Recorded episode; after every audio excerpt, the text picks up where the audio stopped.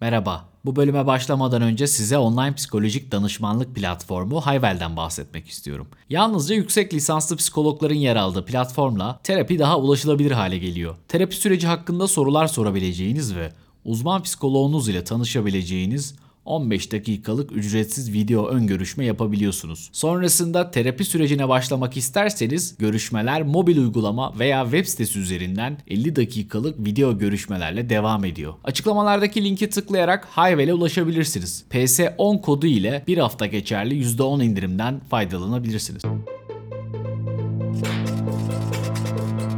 Selamlar herkese. Duvarın Erdene hoş geldiniz. Bugün ilişkide özellik üzerine konuşacağım. Bırakalım gitsinler mi? Biz onlarla mı gidelim? Kimse bir yere gitmesin mi? Biraz bunun üzerine konuşacağım. İnsanlar resmi romantik ilişkilere girdiklerinde genellikle hem kendi algılarında hem de insanların onları algılamasında bir takım değişiklikler meydana gelir. Diğer insanlar sizi olduğunuzdan farklı görebilir ya da siz dönüştüğünüz için de farklı gözükebilirsiniz ya da bundan biraz daha fazlası olabilir. Yani kişisel olarak dönüştürülmüş hissedebilirsiniz kendinizi. Tabi dönüşüm böyle kulağa iyi bir yerden geliyor aslında. Bazen de kötü bir anlamı da olabilir. Yani sizin dönüşüme nasıl baktığınıza bağlı.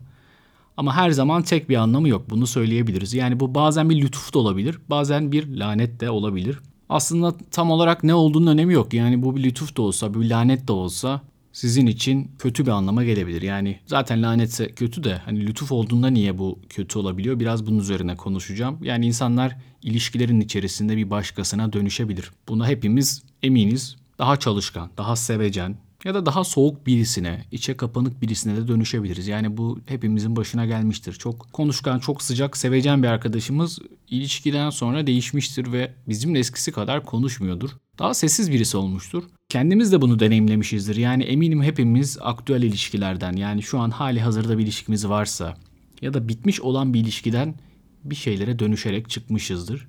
İşin tuhaf kısmı birisi sizi siz olduğunuz için seviyor.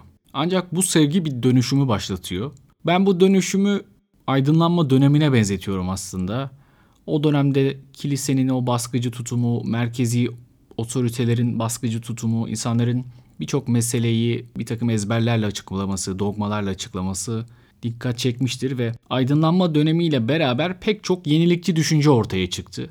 Ama bu dönüşümden rahatsız olan ve bunu bir aydın despotizm olarak gören entelektüeller de oldu. Yani dönüşmek her zaman sonuç iyi olduğunda bile insanların isteyeceği bir şey olmayabilir. Yani az önce bahsettiğim gibi yani sizin için bir lütuf da olabilir. Daha sevecen, daha çalışkan bir insana da dönüşebilirsiniz. Ama dönüşmek istediğiniz bir şey olmayabilir. Çünkü bir diğer yandan ya insanlar bizi o anda olduğumuz halimizde değil de dönüşebileceğimiz kişiyi sevme ihtimallerinden dolayı seviyorlarsa ve bizimle bu yüzden birliktelerse. Bunu anlamak çok kolay değil. Yani bu insanlar tam manasıyla potansiyele yatırım yapıyor olabilir. Hani bu hep söylenen bir şeydir ya işte uzak bir yer var oradan bir arsa alalım ya da bir inşaat başlayacak ama proje tam ortada yok biz topraktan girelim.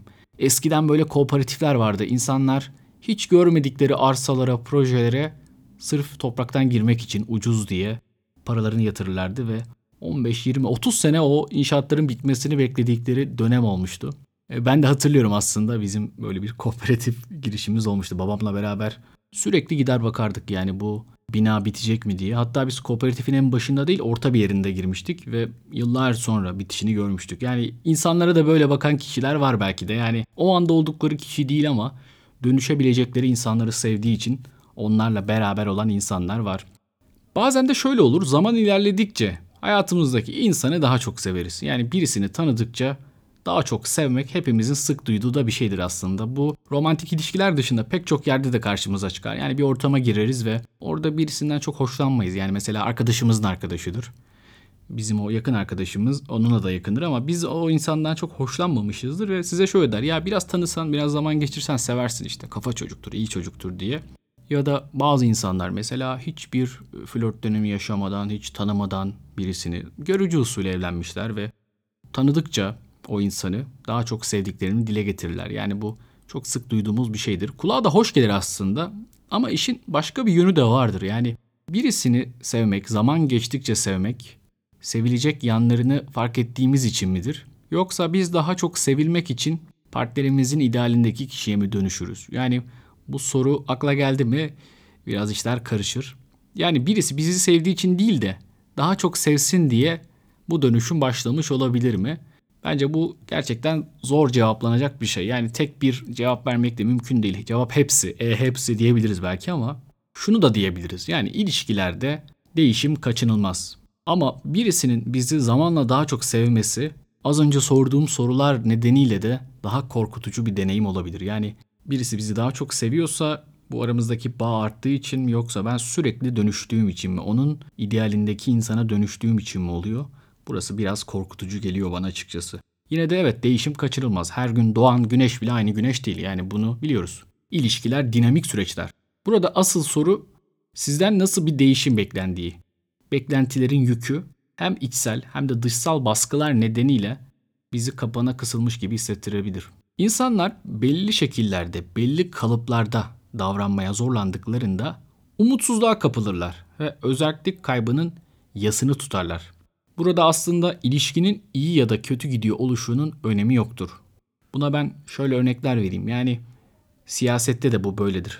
Ekonominin iyi olması o anki iktidarın, yönetimin otoriter tutumunu çok değiştirmez. Yani sizin enflasyonunuz düşük olsa da, döviz paritesi istediğiniz gibi olsa da, işsizlik olmasa da baskıcı bir yönetim varsa ve sizin kararlarınız kendinize ait değilmiş gibi hissediyorsanız ya da size yapmanız gereken şeyleri söylüyorlarsa burada bir özellik kaybı vardır ve insan bunun yasını tutar. Biraz zaman geçtikten sonra tabii bu yas eskisi kadar canlı olmayabilir ama insan bu yası tutar. Böyle bir tarafımız var. Yani biz kendi kararlarımıza, özelliğimize çok düşkün canlılarız. Aslında hani nasıl olmayalım ya da sadece insan mı böyle? Yani üstüne bindiğimiz bir at üzerine bindiğimizden çok razı mı? Ondan da emin değilim. Yani bence onlar da bu özellik kaybının yasını tutuyorlar. Ve burada dediğim gibi işlerin iyi ya da kötü gidiyor oluşundan bağımsız bir şey var. Bugünlerde tartışmasız bir şekilde insanlar bağımsızlıklarına her zamankinden daha fazla değer veriyor. Yani bu giderek artan bir şey zaten. Yani bizden bir sonraki nesil, bir sonraki jenerasyon diyecek ki yani siz nasıl bunları yaptınız? Yani bu gerçekten değişmez bir kural. İnsanlar özgürlüklerini kaybetme karşısında algılanan herhangi bir tehdide karşı dururlar. Kendileri olma haklarının oldukça farkındadırlar ve hayallerinin peşinden giderler çoğu zaman. Tabi şimdi bu ilişki içerisinde nasıl olur? Ben biraz daha bunun üzerine konuşacağım. Çevremde de çokça karşıma çıkan örnekler var bu anlamda. Son dönem Türkiye'sine bakalım, etrafımıza bakalım. Farklı ülkeler ve farklı hayaller nedeniyle biten çok sayıda ilişki var aslında. Pek çok uzun ilişki kimse özelliğinden taviz vermediği için bitmek zorunda kalıyor. Eskiden bu kadar sık olur muydu bunu bilmiyorum. Ama yakın zamanda özellikle de Türkiye'de değişen dinamiklerle birlikte bu örneklere daha sık rastlamak mümkün. Dediğim gibi çok fazla arkadaşımın ilişkisinin, etrafımdaki ilişkilerin ya da hastaların ilişkilerinin bu şekilde bittiğine şahit oluyorum. İnsanlar bırakın farklı ülkelere gitmeyi farklı kıtalara gidiyorlar. Yani tabii ki eskisi kadar zor değil ulaşım. Belki bir yol bulunabilir ama pasaport, vize diye de bir şey var. Hani bu çok böyle hafif alınır bir şey değil. Gerçekten bir insan için, sevdiğimiz birisi için hayallerimizden vazgeçmeye değer mi? Bugün bu soruya da bir yanıt arayalım. Şimdi daha bireyci bir kültürde yaşadıysanız değmez diyebilirsiniz. Yani önemli olan senin hayallerin, senin ideallerin, senin hedeflerin. Bir diğer yandan iki gönül bir olunca samanlık seyran olur gibi daha kolektif bir düşünceye de sahip olabilirsiniz. Şimdi bu iki düşüncenin de farklı taraflarına bakalım. Aslında dilimizde çok yaygın kullandığımız bir söz var. Bekarlık sultanlıktır. Evet, yalnızsan bütün kararlarını sen alırsın. Kimseye bir şey sorman gerekmez, hesap vermen gerekmez. Sonsuz bir özellik vardır. Ama demokratik de değildir. Yani içinde bir yerde hani Viktor Frankl'a da gönderme yapalım onun insanın anlam arayışı kitabına. İnsanın demokrasi arayışı da devam edebilir. Yani bu sadece şu an aklımıza gelen demokrasi kavramı gibi değil. Yani insan kararlar kendisiyle ilgili olduğunda bile bir başkasının oyuna ihtiyaç duyabilir. Bir başkasının fikrine ihtiyaç duyabilir. Bir hatanın ya da hayal kırıklığının sorumluluğunu paylaşmak isteyebilir. Hani bu bizim psikiyatri muayenelerinde de çok sık söylediğimiz bir şeydir. Yani hasta gelir benim bir şeyim yok der ya da niye buradayım der ve çok klişe ama işe yarar bir cevap veririz. Yani bir başkasının gözündeki kirpiği karşıdaki daha iyi görebilir. O yüzden hani sen belki fark etmiyorsun ama beraber bunu fark etmek, onarmak daha kolay olabilir diye söyleriz. Ancak bu durumun tersi de olabilir. Yani insanlar özelliğine çok düşkün olabilir. Çünkü özellik kendi kaderini tayin etme özgürlüğüdür. Yani kulağa da çok hoş gelir. çoğu zaman kişisel alanın aşırı gayretli bir şekilde aranması ve korunması tamamen farklı bir şeye de yol açabilir. Bu da kendini tecrit etme. Yani özerkliğin, otonomiye düşkünlüğün en uç tarafı da belki bu. Kendini tecrit etme. Sonsuz bir izolasyon. Dönüşmekten ve bir başkasının etkisine girmekten korkan bir kişi böyle bir şeyi tercih edebilir. Yani bunu tercih ettiği için olmaz tabii ama işin sonunda burası karşısına çıkabilir. Burada da tehlikeli bir paradoksla karşı karşıya kalır. Çünkü bir başkasıyla beraber kendisi olma fırsatından vazgeçmek yerine yalnız başına kalıp bütün kararlarını kendisi almak isteyen insan bu sefer de bu tecritin içinde kendini kaybetme riskiyle karşı karşıya kalır. Bugün sosyolojiden aydınlanma döneminden bahsettim. İki sosyologdan size bahsedeceğim. Bu iki sosyoloğu aslında kuramlarıyla buraya getirmeyeceğim ama hayat tarzlarıyla ve bu kendini tecrit etme, sosyal izolasyon meselesiyle beraber karşınıza taşıyacağım. Bu iki sosyoloğu karşınıza sosyolojik kuramlarıyla ilgili değil, daha çok yaşam tarzlarıyla karşınıza getireceğim. Bunlardan ilki Auguste Comte. Auguste Comte sosyolojinin isim babası. O yüzden çok büyük bir isim. Diğer yandan pozitivizmin en önemli isimlerinden bir tanesi. Bu alanda çok öne çıkıyor. Ama Auguste Comte'u farklı kılan bir şey var. Ve belki bugünden bakınca kuramlarını biraz zayıflatan ya da onun düşüncelerini biraz taca çıkaran ya da biraz değerini azaltan bir yaşam biçimi var. Auguste Comte hayatının bir kısmında beyin hijyenini uygulamaya geçiyor. Yani ben diğer düşünürlerin, diğer entelektüellerin, diğer filozofların, sosyologların yazdıklarını okumayacağım. Tek başıma kendim aklıma ne geliyorsa onları yazacağım ve onları yayınlayacağım. Auguste Comte kapıları da kapatıyor ve tek başına kalıyor. Herbert Spencer o da Darwin'in sosyoloji versiyonu diyebiliriz. Yani toplumsal evrimci. O da Auguste Comte gibi beyin hijyenine geçiyor ve insanların ne yazdığını, ne yaptığını önemsemiyor ve sadece kendi yazdıklarıyla kendini gösteriyor ve ikisinin de şöyle ortak bir tarafı var. Yani aslında evrimsel anlamda, sosyoloji anlamında pek çok ortak tarafları olmakla birlikte ikisi de hayatlarında ruhsal hastalıklardan da muzdaripler. Yani hayatları giderek ruhsal anlamda zorlaşıyor. Bir taraftan yalnız kaldıkları için üretkenlikleri artıyor.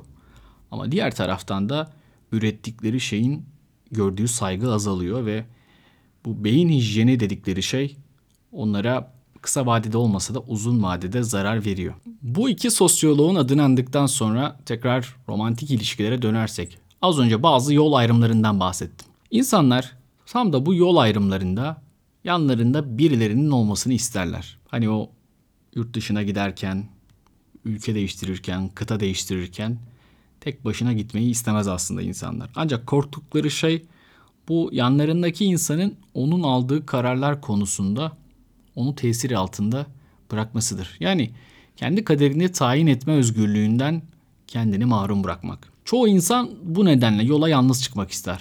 Ama şunu biliriz ki yani yol zaten hep zorlu olmuştur ve zorlu olacaktır. Yani bu nereye gittiğimizden bağımsız yani her yol zorludur. İnsan bir yeri terk edip başka bir yere gitmek için yola çıktığı anda zaten bu zorluklara göğüs germek gerekmektedir. Hele bir de yola yalnız çıktığınızda bu zorluklar artabilir. Şimdi yola çıktınız ve karşınızda birçok zorluğu görmeye başladınız ve bunları alt etmek için de bu kez yanınızda birisinin olmasını istediniz.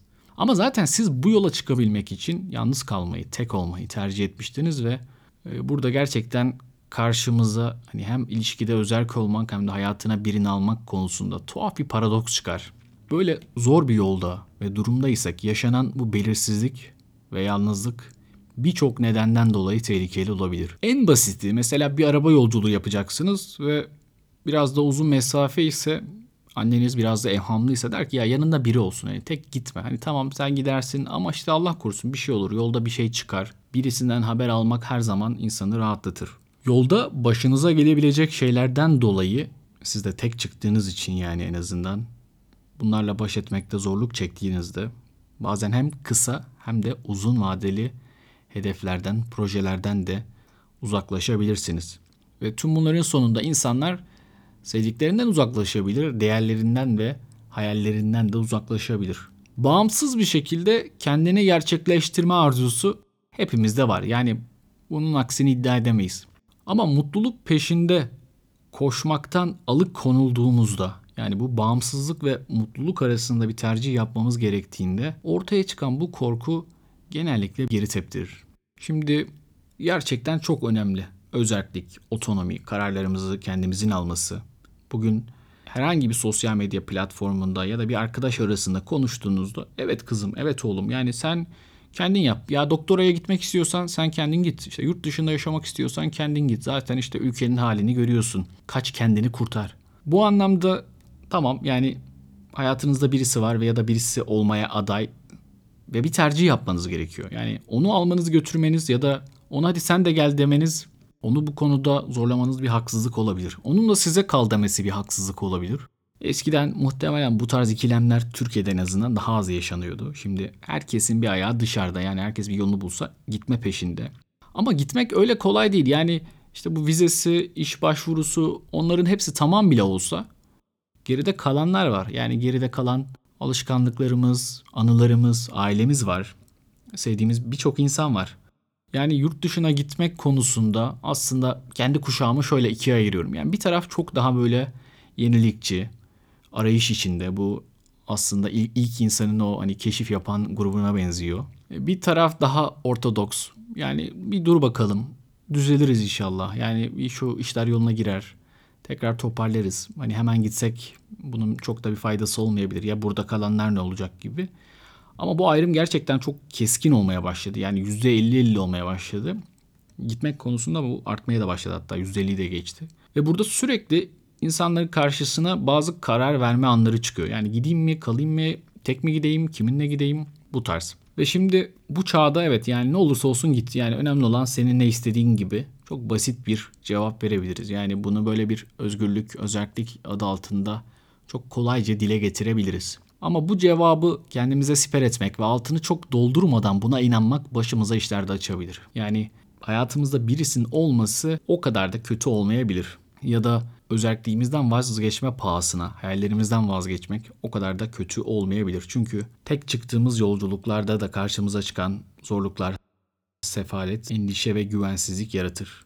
Ve bu izolasyon hali günlük streslerin üstünden gelmeyi daha zor hale getirebilir. Bunun çok fazla örneği var. Yani birçok e, insanda, birçok işte homesick olduğunu hani bildiğimiz insanda bu karşımıza çıkıyor. Yani burada tabii şundan bahsetmiyorum. Yani yurt dışına gidilir ve orada mutlu olunur olunmazdan bahsetmiyorum. İlişkideki özellik bağlamında konuşuyorum. Bu anlarda en çok ihtiyaç duyulan şey bir arkadaş, bir partner ya da destek ağıdır. Yani siz gittiğinizde evet bazen insan kendisi gibi düşünen, kendisi gibi hayaller kuran insanları zaten hayatına aldığı için hani bu tarz ikilemlere pek düşmez. Ama ilişki dinamik bir süreç. Hani dediğim gibi yani hayatımızda o şekilde olduğu için aldığımız bir insan bile fikrini değiştirebilir ya da biz de değiştirebiliriz. O yüzden sen zaten değiştin işte senle biz böyle konuşmuştuk gibi şeyler de çok işe yaramaz. Herkesin her insanın her an her saniye fikrini değiştirme özgürlüğü vardır. Ama şu özgürlük meselesine ya da özellik meselesine kavramsal açıdan herhalde daha farklı bakmalıyız. Yani bizler sosyal hayvanlarız. Bir topluluğa ihtiyaç duyuyoruz.